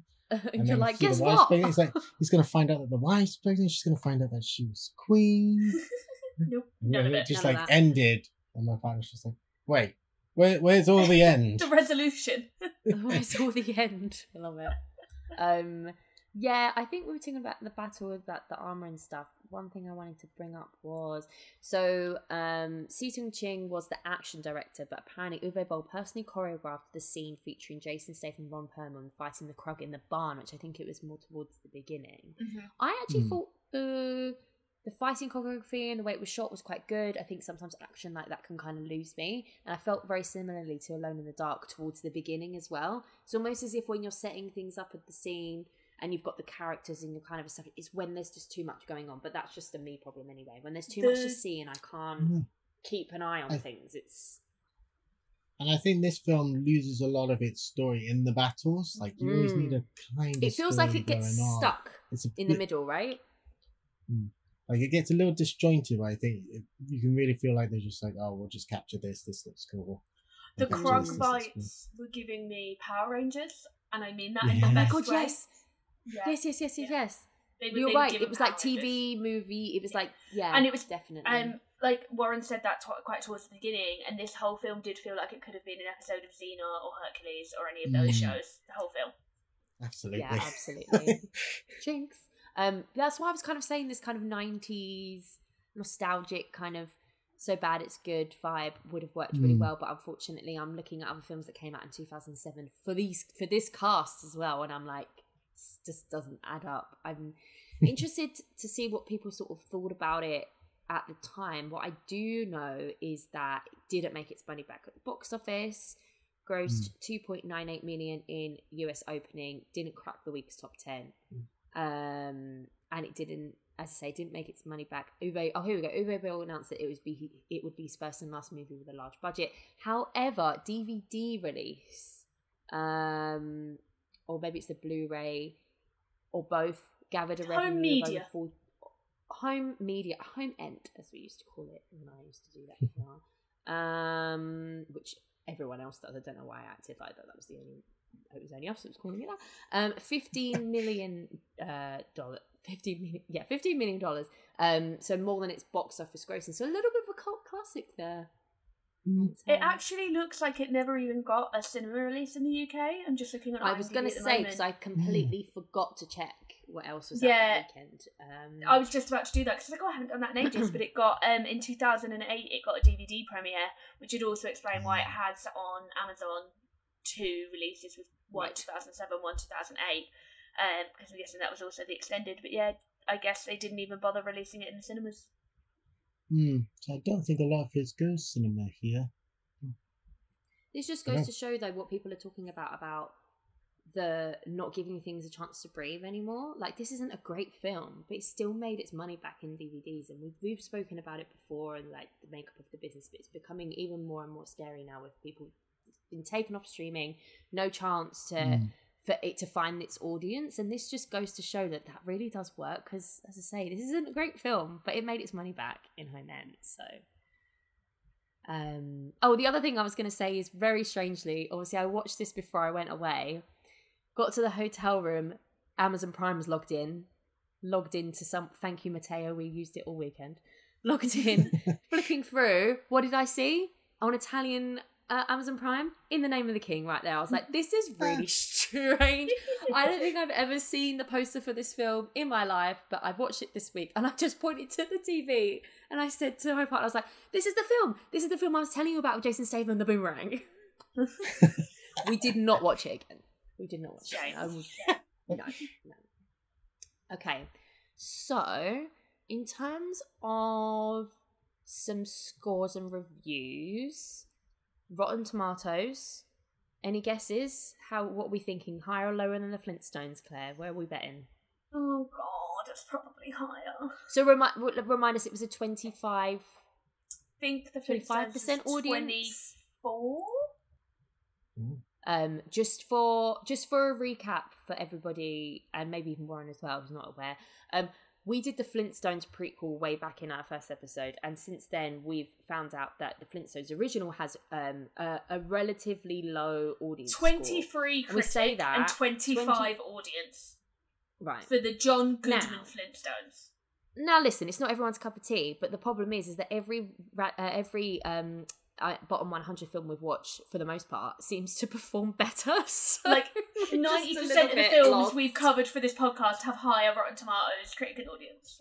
How And that now Because I- the, this is the it Flintstones is an, a misjudged masterpiece. Like, And it's gonna be on our classic. merch. Everybody loved that when I was a kid. Thank you! The bad guy was We're called make some Sharon. Stone. Yeah! And it had, what's his face? Carl MacLachlan. Every film that has Carl MacLachlan as a villain is a, be- is a, a banging film. Oh interesting point do you think he would have been better than Ray Liotta in this film Yes. Oh, if he hammed it up, yeah. Oh, if he tried to play it straight, No. mean, Yeah, hamming the it could have shit been out of that. but it would have been work. Yeah, no, hamming the shit out of that, it would have been amazing. Him and um. Matthew Lillard fucking Oh my god. one-offing each other for who could be the most zany. who can chew the scenery quicker. um, okay, so we are on a four percent for critics and an eleven percent for audiences. So this, Yay! despite being quite low on the list, number ninety four, Rotten Tomatoes is quite it's quite harsh this time. Um, the consensus is uh, featuring mostly wooden performances, laughable dialogue, and shoddy production values. In the Name of the King fulfills all expectations of, of an Uwe Boll film. And what I have to say about that is, I think they picked up on all of the things that we actually didn't have a problem with. Um, we didn't really talk about the performances being an issue and the production Mm. values. It just wasn't really great, and the pa- it was more about the story and the pacing. So it's interesting that that's what people didn't like Mm. about it. Um. And I personally think it exceeded expectations of Boll film, which was very well received. Um, so Metascore it was a 15. Um, top end of the scale was a 50 from real reviews. Uh, a second rate regurgitation of Lord of the Rings, of course. Uh, everything about it, down to set and costume design, eight Peter Jackson's epic trilogy. However, while Lord of the Rings was a grand story of scope and power, this feels small in more ways than one. pretty standard. Lower end of the scale, a 10 from Variety, a plodding patchwork, which I really like the alliteration of, of derivative fantasy adventure, medieval production design, risible dialogue, risible dialogue. I should definitely have looked that up before I started speaking. Un, I don't know what it means. Unimpressive CGI trickery and haphazardly edited action sequences. Again, maybe a little bit harsh. I think. I think as we as we opened up the episode with Warren, meh is all I can really come back to. I think it perfectly meh and fine perfectly encompass my experience along with you both. Um, anything else from from your side, Clare? Any anything to flag? Gonna gotta be real honest. Uh, Review-wise? went, went went to Glastonbury. Definitely forgot we did the podcast. Came back from Glastonbury. Had to do my uh, annual review for work, and then suddenly I uh, it was Monday and I had Jason not watched Statham. this. I had not watched this film, so I watched it, and that was about all I had time for. So I'm very oh, sorry. man, what a come Definitely down! did not having to do my homework. No, don't worry. Like I respect you for coming back from Glastonbury and watching a genre Yes. you don't like, with a lead actor you don't like, with a director is questionable at best. So hats off to you. I mean, there was there was like almost a week in between. But I was thinking, it's like, oh, this this time last week, I was like packing up my tent, saying goodbye to. The That's what I mean. You've got to give. You've got to Mhm. have a buffer, Yeah. something like that. Um, Don't this think is I why I watched it before I went away because I knew I would not want to watch this after I came back from Rome. I'd be like, oh god. Oh no, sorry, there was a absolutely not. buffer. There was a very disappointing buffer of Asteroid City, which is actually perhaps more disappointing. Oh, Oh, no. Okay, I have not seen that. I will pick up with you offline. Yeah, Um, once I have seen. very Um, okay, sad. so of course it wouldn't be a bottom 100 film if it wasn't nominated for Razzies. 2009 nominee for Worst Picture, nominee for Worst Supporting Actress for Leelee Sobieski, which I she's barely in it. Not fair. Yeah. Nominee Worst up in The Supporting Actor Wicker Man, Burt didn't she? Reynolds. She is the Wicker Man. Yes, yes, yes.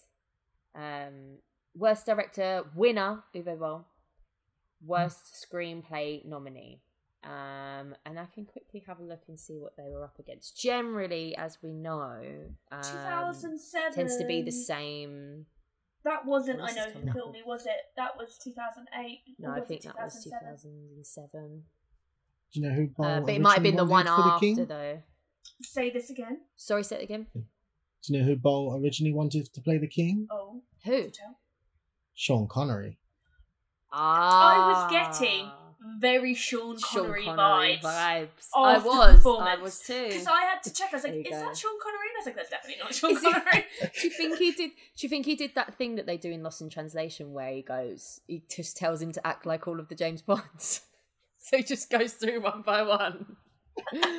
um. Okay. So worst director Uwe Boll won for three films. Did they all release in the same year? 1968 Tunnel Rats, In the Name of the King, and Postal. Did they all? Did that come out at the same time? That's I weird. thought Tunnel Rats came out way later.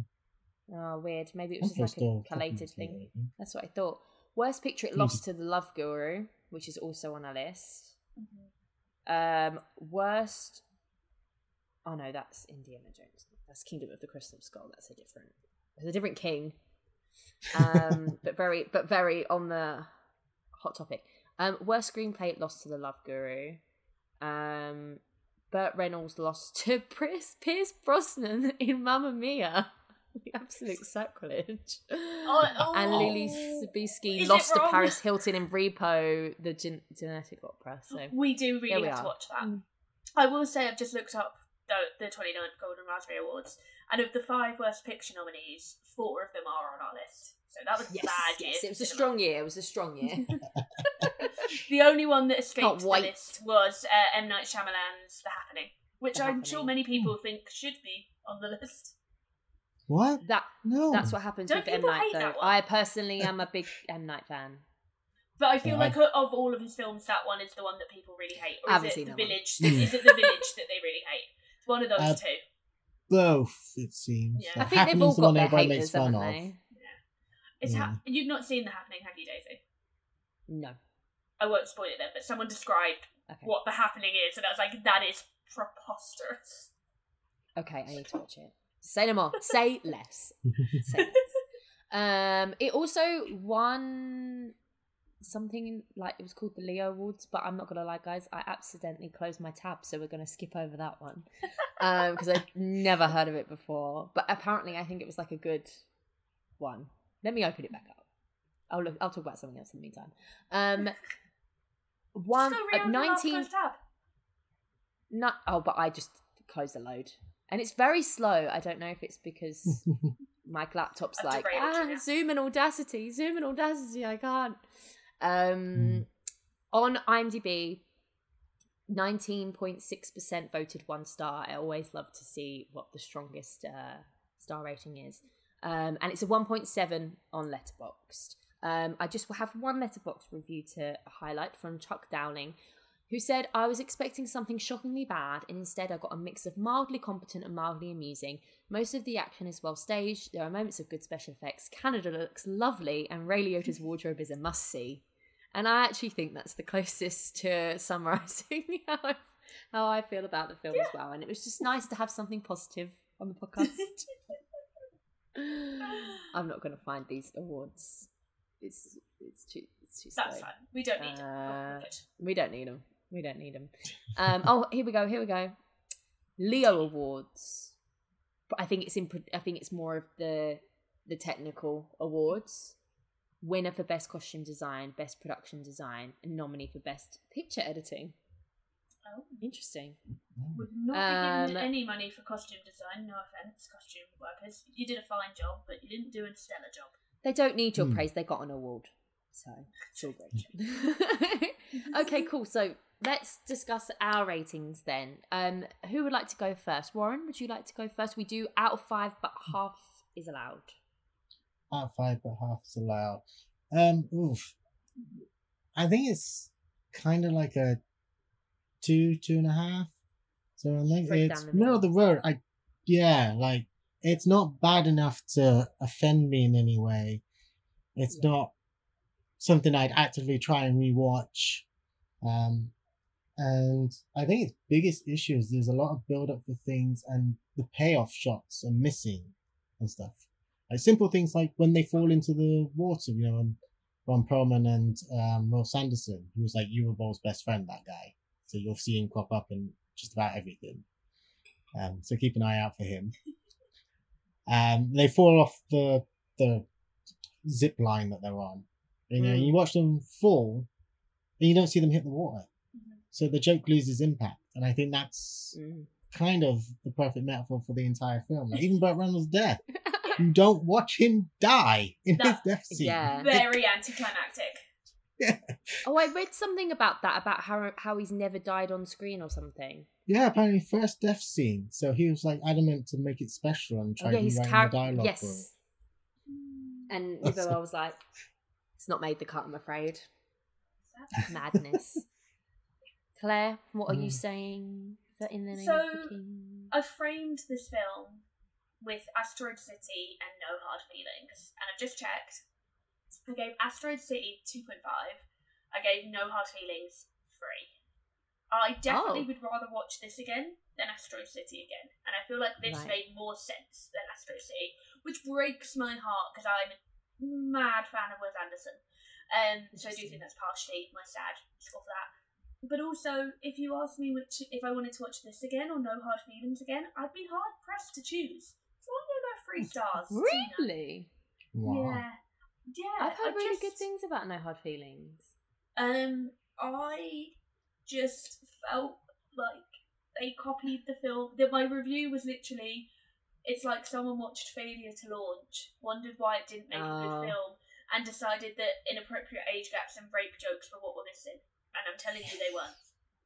Um, the audience I saw it in were laughing away. It just the, the uncomfortableness was too uncomfortable for me. But your Oh. mileage Yeah, may vary depending on how you find the Got first you. twenty minutes.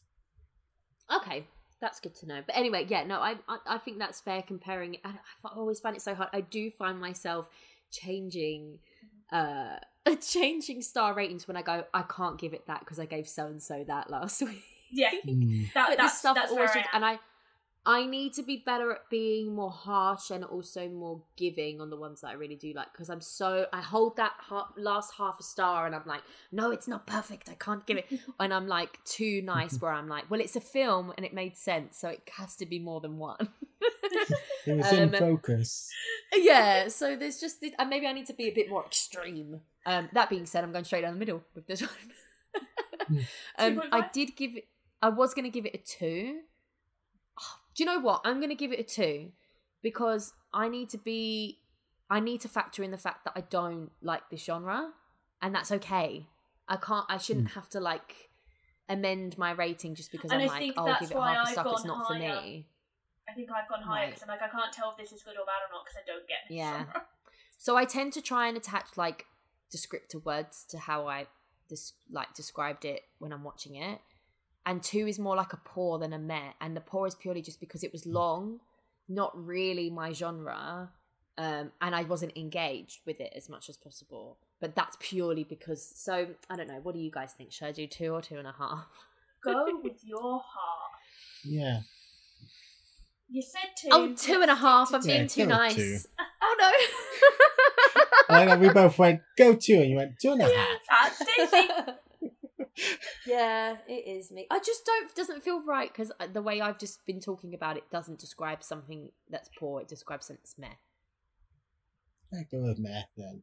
Meh. Let's go with Two meh. point- Let's go with meh. a I think I'm just gonna have to revise my whole star rating at some point and just start being really with it. Okay, all right. But uh, the more important thing is, does it deserve to be on the bottom 100? No. What do we think? No. No. No, Agree. So now I've we seen need to, way worse. and we need to put you on the spot now, Warren. If you're saying it doesn't Oh, deserve yeah. to be on there, what would you like to put on there in its place? If you've seen Oh. way worse. Oh my. Um, what will I put on there? I think now. Oh no. I love doing Um, this Got- to. Got to catch one of those things that you know when it floats through your head. You go, I've seen way worse. Just catch one of those in a net. Anything. Like- I kind of watched. um Oh, what was it? It was like a kind of Deathstalker or Deathstalker Two or something. That was like way worse. I don't know if I've More- it. Slightly more entertaining because of how bad Right. it was, but it was like yeah. like my fantasy genre things have been um i guess all the classy stuff because this was the first one where like a female character turned up and it was like oh that's where the battle thong meme comes in wow her armor covers everything but her breasts okay i see why women hate this right. Okay. Oh yes. this is where it comes from Yeah. I um see. I see. Yeah, that but the classic uh, Kira Knightley and King Arthur is the, the golden standard. Someone of did point out this actually that the armor wasn't um didn't have like a boob shape molding to it for the women in this film, and for that they Mhm. gave it an extra half a star. oh, Gotta respect it. Um.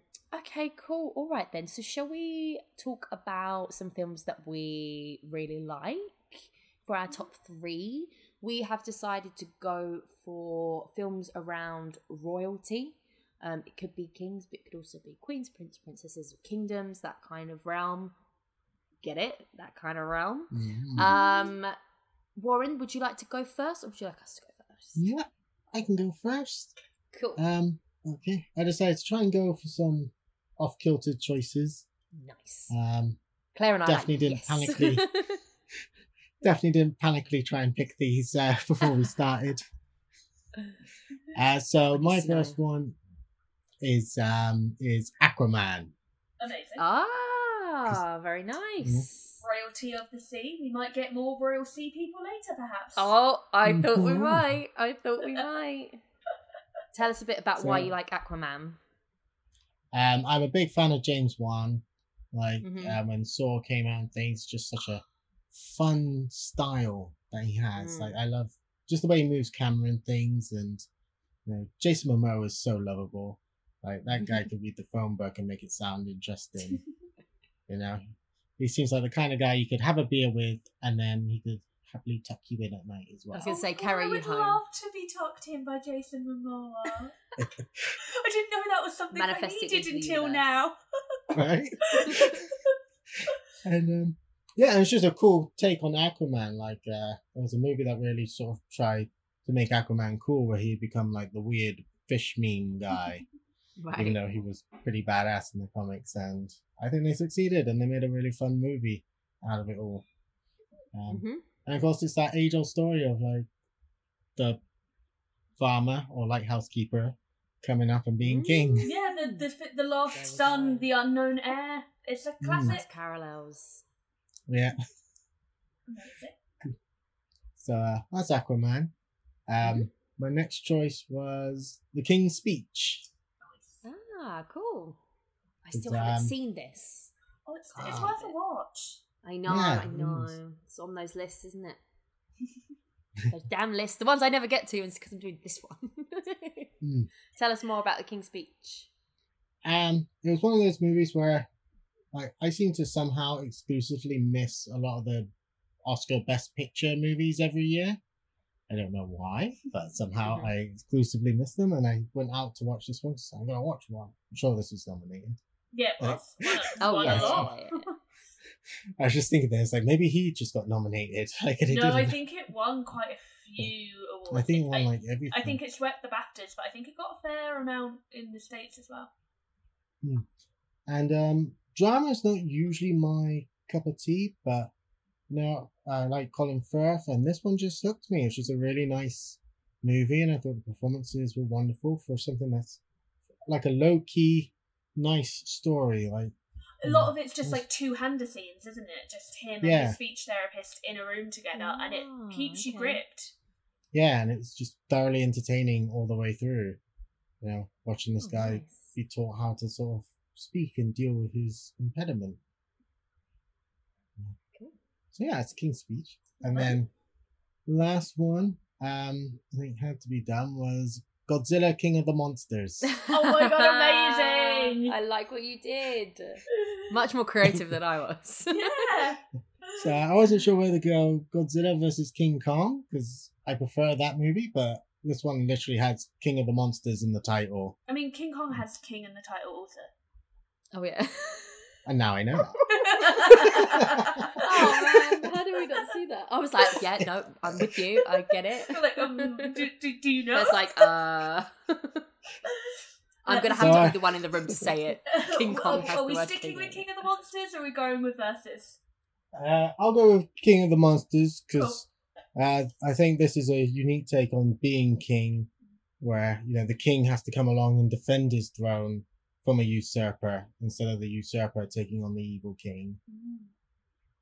And, uh, Mm. I think that fits more of the royalty theme than um, a god versus a king. Although that was a much better marketing tagline. I just, it's funny because when I think of Godzilla, I don't think royalty. But you've given me, you've given me food for thought there. Hmm. Definitely, it's See? completely changed my perception of the films, quite frankly. But now I'm sad he doesn't have. And a now my crown. name, Mm, there must be some crown. fan artwork somewhere. Can someone Yeah, please send somebody me some Godzilla on a throne. yeah, I would like some pictures of Godzilla wearing a really cute crown, please. Oh man, my I'm just embarrassed by my my picks now. To be honest, Well, Jason, I was going to say, you can go first because you did the homework Oh. this week and I did no homework. But if you don't want to go first, you don't have to. just kind of curious to see what you have, but then I kind of don't want you to take it.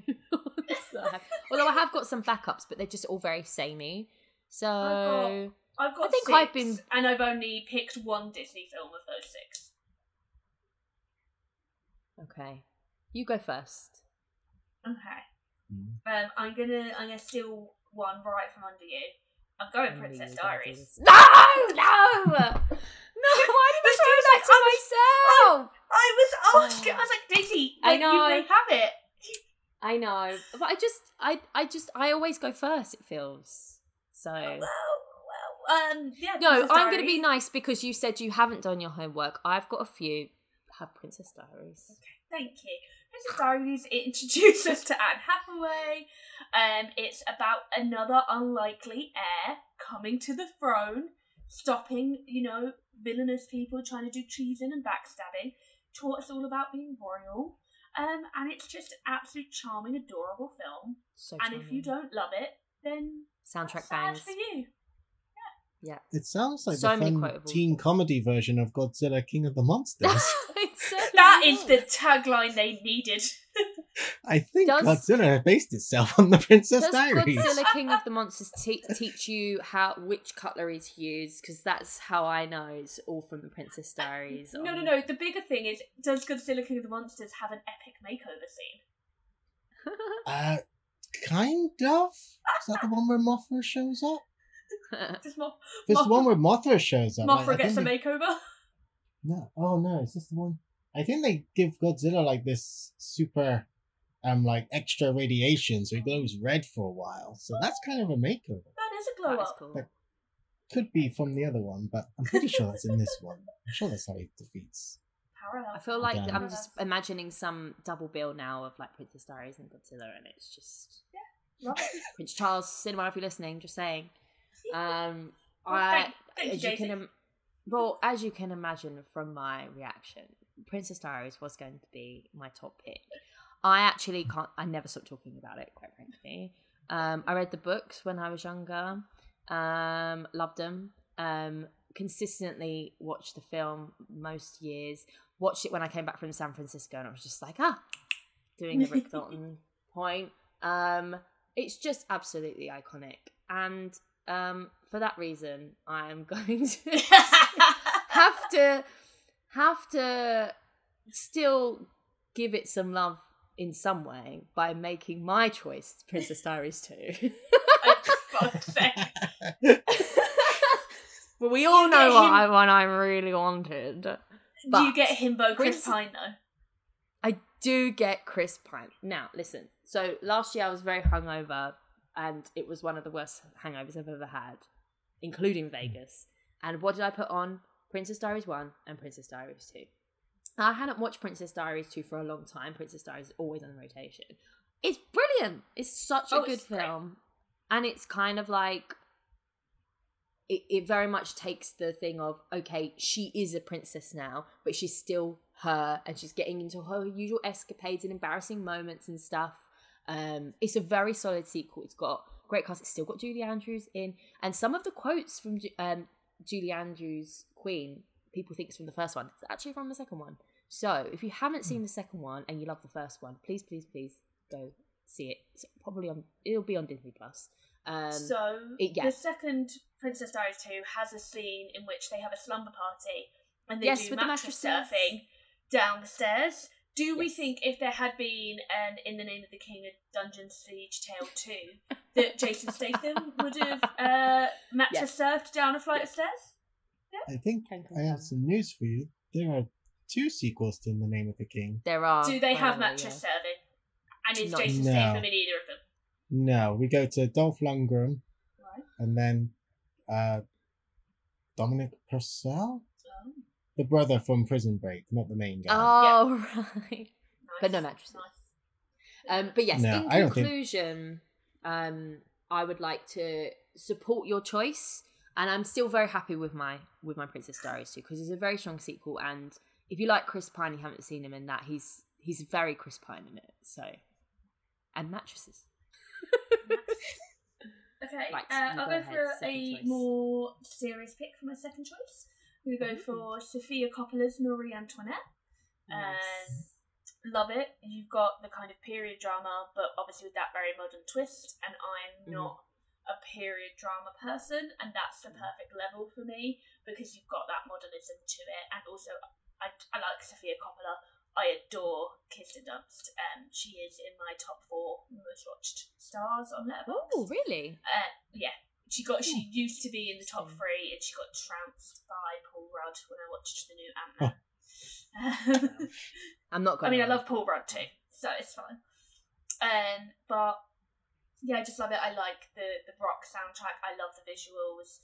I like that it tries to humanize Marie Antoinette, and I do think it does try and really hammer home her naivety in her young age, but also like that she was the you know whatever that time period's equivalent was of a vapid celebrity. Um, 'cause she didn't know Mm. what was going on.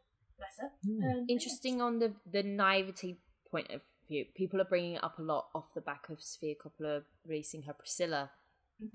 um, trailer now, and you know talking about how handling those complicated female characters in in that sort of way, um, or or not even the characters being, with the situation and the optics and things like that. I've never actually seen it, and I do like Sofia Coppola. I have already mentioned Lost in Translation in the podcast. Um, but I do remember just this picture going around Tumblr at the time, which I'm pretty sure was Kirsten Dunst and um, Jason. Is Jason Schwartz- Schwartzman in it? Yes, he is. I think Yeah, he's the and they're both fully in costume, and but they're both holding a Mac and listening to the Mac. Yes, Like, and yeah. it's just this. Yeah, yeah, yeah. It's a very Tumblr image. I absolutely loved it. So I don't know why I didn't watch the film after that. Um, but no, um, that's that's a really great shout actually. For my second one, I am going to go for not so serious, but maybe slightly different to what people expect. We might be expecting. I'm going to go for Monty Python and the Holy Grail. Um, we're going back to King Arthur, so a little bit more sort of back in the medieval space. I'm pretty sure my dad showed this to me. He shows me most of these films like this when I was a kid, and all I could remember was the Tis But a Scratch sketch. It's a That is great this line. one, right? like all of a sudden, like Yeah. suddenly thought it was in Life of Brian. I like panicked. Um, Black but I Knight. re. uh, Yeah, I rewatched this. I think in the pandemic, and it was one of those ones. It was just like a lazy Sunday afternoon, and I was ironing, and like I was with my housemates, and I was just cackling. I was just absolutely cackling away, and it's just one of those ones where there's some really, really fantastic comedy now, and there's also some comedy from that age, like that uh, time where that's aged like milk. But this stuff is Mhm. so witty and clever and fast, and it relies on the most simplest of humor and f- like half of it is puns which is just you know silly and hilarious and wordplay is great and and all of that and i think it's for me it's probably monty python at its best from what i've seen um and yeah just lots and lots of um quotable material so if you haven't seen it and you're unsure what monty python is i would definitely recommend um, giving it a go and seeing what you think but that is my second choice cool. I'm That's a gonna great choice. I'm gonna bring the tone down. But, you know, right You down got you got to be Mhm. you. I've got to be me. Um, I've got to go with the internet personality I have created for myself. oh Um, my god is it going to be one of the christmas ones No, I did think about it though. I did think those Christmas Prince films, the holds they had on me, and I hate Christmas. or the princess switch as well Princess Switch, less good. Still fun. less Okay. good. All right. I knew I knew which one you preferred. If you're if you're gonna go with one of those trilogies, you've got to go Christmas Prince. Um, no, I'm gonna go Shrek Two. Oh, this was also on my list. You know, it's about Yes. royals. It's about not wanting to be Yep. royal. It's about the, the ridiculousness of royalty and just one of the best dinner table scenes committed to film. Um, yeah, I love the introduction of the king and the queen. I love the like when she has her diary and she talks about like the sleepovers with the other princesses. And I just love Shrek too, and I think there's enough recorded evidence of me on enough saying how From much I both love of Shrek us, 2 probably. that you know no more is needed. yes, we. will- If you're not, if you, it's the binge movies podcast, right? That you did. yeah, I did. one Uh, we did. We ranked every episode of Sh- every film from Shrek. Go listen to it. It's an and amazing then episode. myself and Daisy also then went on uh, we did it unequal, unequal sequel. sequel. where we also Yes. talked about it being the best sequel ever made. Oh, So to be completely honest, yes, I think no, I, d- I don't. It, our our feelings are immortalized in two different recordings. Check them out. Um, but I wholeheartedly agree. Um, you can't think personally you can't think of royalty without thinking of uh, of Shrek Two, and Yeah, that and that's frog. my The blessing frog in king. life. oh my god, that's what I was going to say. And the little frog with a crown. But then I started thinking about him dying, and that's the third one, isn't it? That's the third one. He dies. you know when the he start, you know when he croaks and he has the he's in the little lily pad. yeah. um, and uh, and then he comes back to life. Okay, anyway, uh, we start talking about Shrek now, we'll never finish. No one's My wait, so was that your third choice? Yeah, it was my third. Yeah. Yes. Okay, my third choice is not Disney, but it is animated. It's Anastasia. Um, I, d- I, d- I haven't seen it in so long, but this had me by the chokehold as a child. I had an Anastasia doll, and I was like in love with Dimitri, and Rasputin scared the fucking life out of me. I actually, the only memory I have of my very first house that I live in was running out of the living room when Rasputin and his crazy little bat thing um, uh, were were on screen, and I like hid behind the staircase or something. But just one of those things that um, one of those films that feels like so it's like a time capsule it whe- even when Mm. i do watch it rarely because i think it was quite hard to get at some point i don't think it was on streaming anywhere It is now Um, on 'cause it Disney was- Plus, it, it was is now on Disney. I remember because I was like, it's not Disney. I think they bought the rights because they bought right because they bought Ah, Fox. Fox. So I'm definitely gonna have to rewatch that. But it's just I sh- I, I don't have to, it's just so tangible for me. Like it feels like my childhood, and it it- and I I, I didn't know anything about like any of the background, any of the politics I related. say, have you have you ever researched any of it? I No, oh, haven't. didn't- it but I didn't kind have of don't want to much of a ruin it for myself. Don't. It's I kind did- of harrowing. oh right, yeah. Because I've never seen Yeah. the film, but my dad told me all about the actual historical. Oh no! See, So- I mean like mm. just purely, purely the the Disney princessy like vibe to it. The fact that I had her doll and she had like her poor clothes and and her rich clothes. All of this. Um, I think it's lovely animated, and it is something. It's a little bit of anti Disney programming, a little bit, a little bit. I know, Which is why I refused to watch it. I was very loyal to my corporate overlords, even as Right. a child.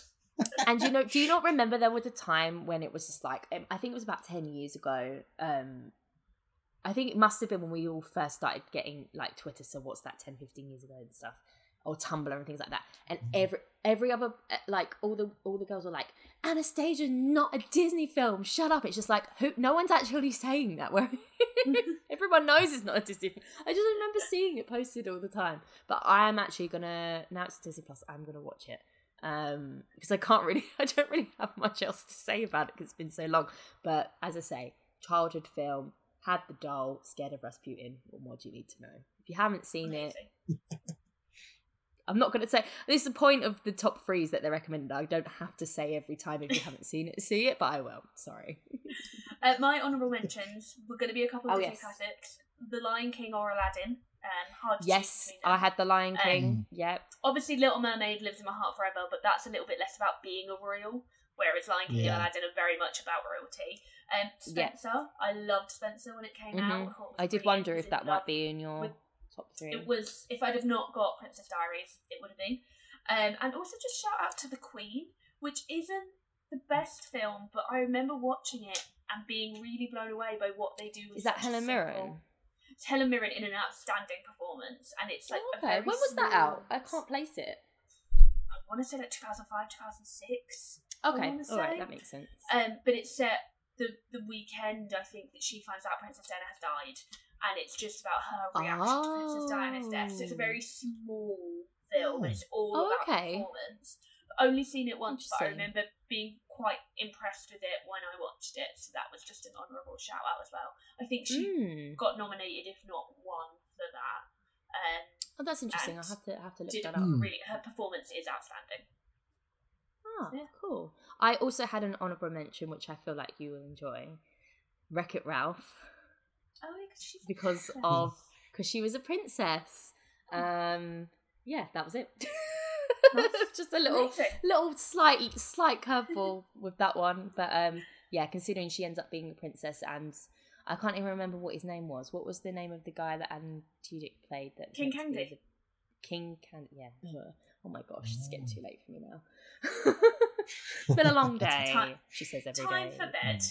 Time for bed. But before we do that, um, just to wrap up here for In the Name of the Kings episode, please do let us know if you've seen it um, and if you're planning to see it off the back of that episode. Um, we love when you interact with us online. Um, so you can find us on Twitter and Instagram at WRatedPod and on Letterboxd at WRated. Warren, do you want to let us know where we can find you on socials? And if you have anything that you want to plug or shout about, please do feel free as well. Uh, yeah, I'm on Twitter, Warren underscore Badenski. Uh, on Instagram as well, just I think Warren Badenski. Um, I have a movie that I'm trying to get released at the moment. We're looking for a home. Uh, it's called um, Dead Name. We've got an Instagram and a Facebook, so just search Dead Name Movie. Mhm. Um, it's a kind of cool, um, sort of crime horror thriller that takes a very sort of Lynchian surrealist uh, turn. Ooh. And if anybody's familiar with the phrase of the title of the movie, it's more or less about that. So if that triggers you, then obviously avoid it. If it's a subject matter that you want to see something on, I hope we Mhm. did some justice for it. But we've got a trailer up as well, so you can find a trailer on YouTube for We'll us. definitely share that as well. Yes, absolutely. And Clare, where can we find you? Uh, Clare Ellen Hope on Twitter, Instagram, Threads, and Oh, you're on uh, Threads, are you? I I am wonder how, illegally um, on Threads because Threads is not available in EU countries, but my VPN at Mm. work is UK, so I can only be on Threads on company time. I won't. I won't say why. That that's completely ironic, but Yeah, yeah, but, but th- th- those that know know. um, cool. All right then. Well, thank you so much Daisy, where Warren, are for you? joining us. Oh, me? I don't know. I'm gone, mate. I am on. Let me see. I. I don't even know anymore. Do I usually even say where I am? I've not got it in You my do. notes. You're like, I'm gone. Daisy Vic Edwards on Twitter. I'm- There you go. You could just do it for me. No, I'm I'm Daisy Victoria Edwards on Instagram and Letterboxd. she knows it better than I. There you go. Done. Don't even need to do it. Amazing. Okay. And on that note, I think it's time for us to go. Thank you for tuning in, everyone, and thank you, Warren, for joining us, and thank you, Clare, for for picking up where I dropped off. if you Thank you enjoy for having listening me. to, oh Thank no, so it's been much. an absolute pleasure. Um, for everyone listening, if you really enjoy listening to our pod, which we hope that you do, please give us a follow or a subscribe. We'd love to hit, get a rating and review as well. Um, if you've got time and you'd love to give us a little bit of a dopamine boost, um, we hope you can join us for the next episode where we will take on our next worst rated film. See you then.